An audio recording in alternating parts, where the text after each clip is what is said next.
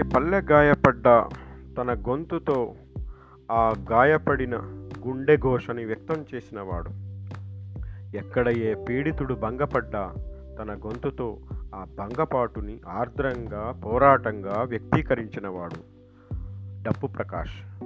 డప్పు ప్రకాష్ కాలం చేసి ఇప్పటికి రెండేళ్ళు గడుస్తున్నది.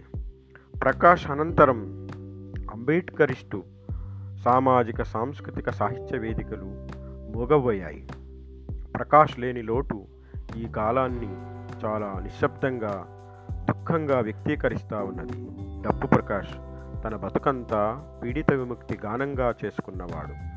తన పోరాటమంతా పేద ప్రజల విముక్తి కోసమే చేసినవాడు.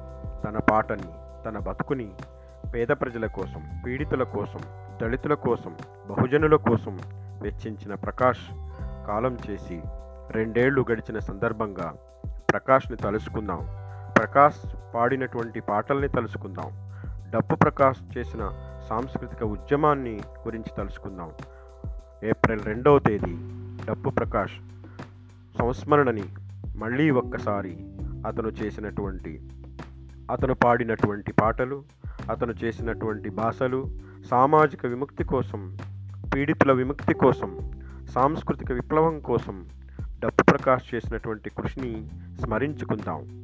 ఏప్రిల్ రెండవ తేదీ సాయంత్రం ఏడు గంటలకు డప్పు ప్రకాష్ సంస్మరణ సందర్భంగా జరిగే సభలో పాల్గొనాల్సిందిగా మీ అందరికీ బహుజన రచయితల వేదిక పక్షాన విజ్ఞప్తి చేస్తున్నాను.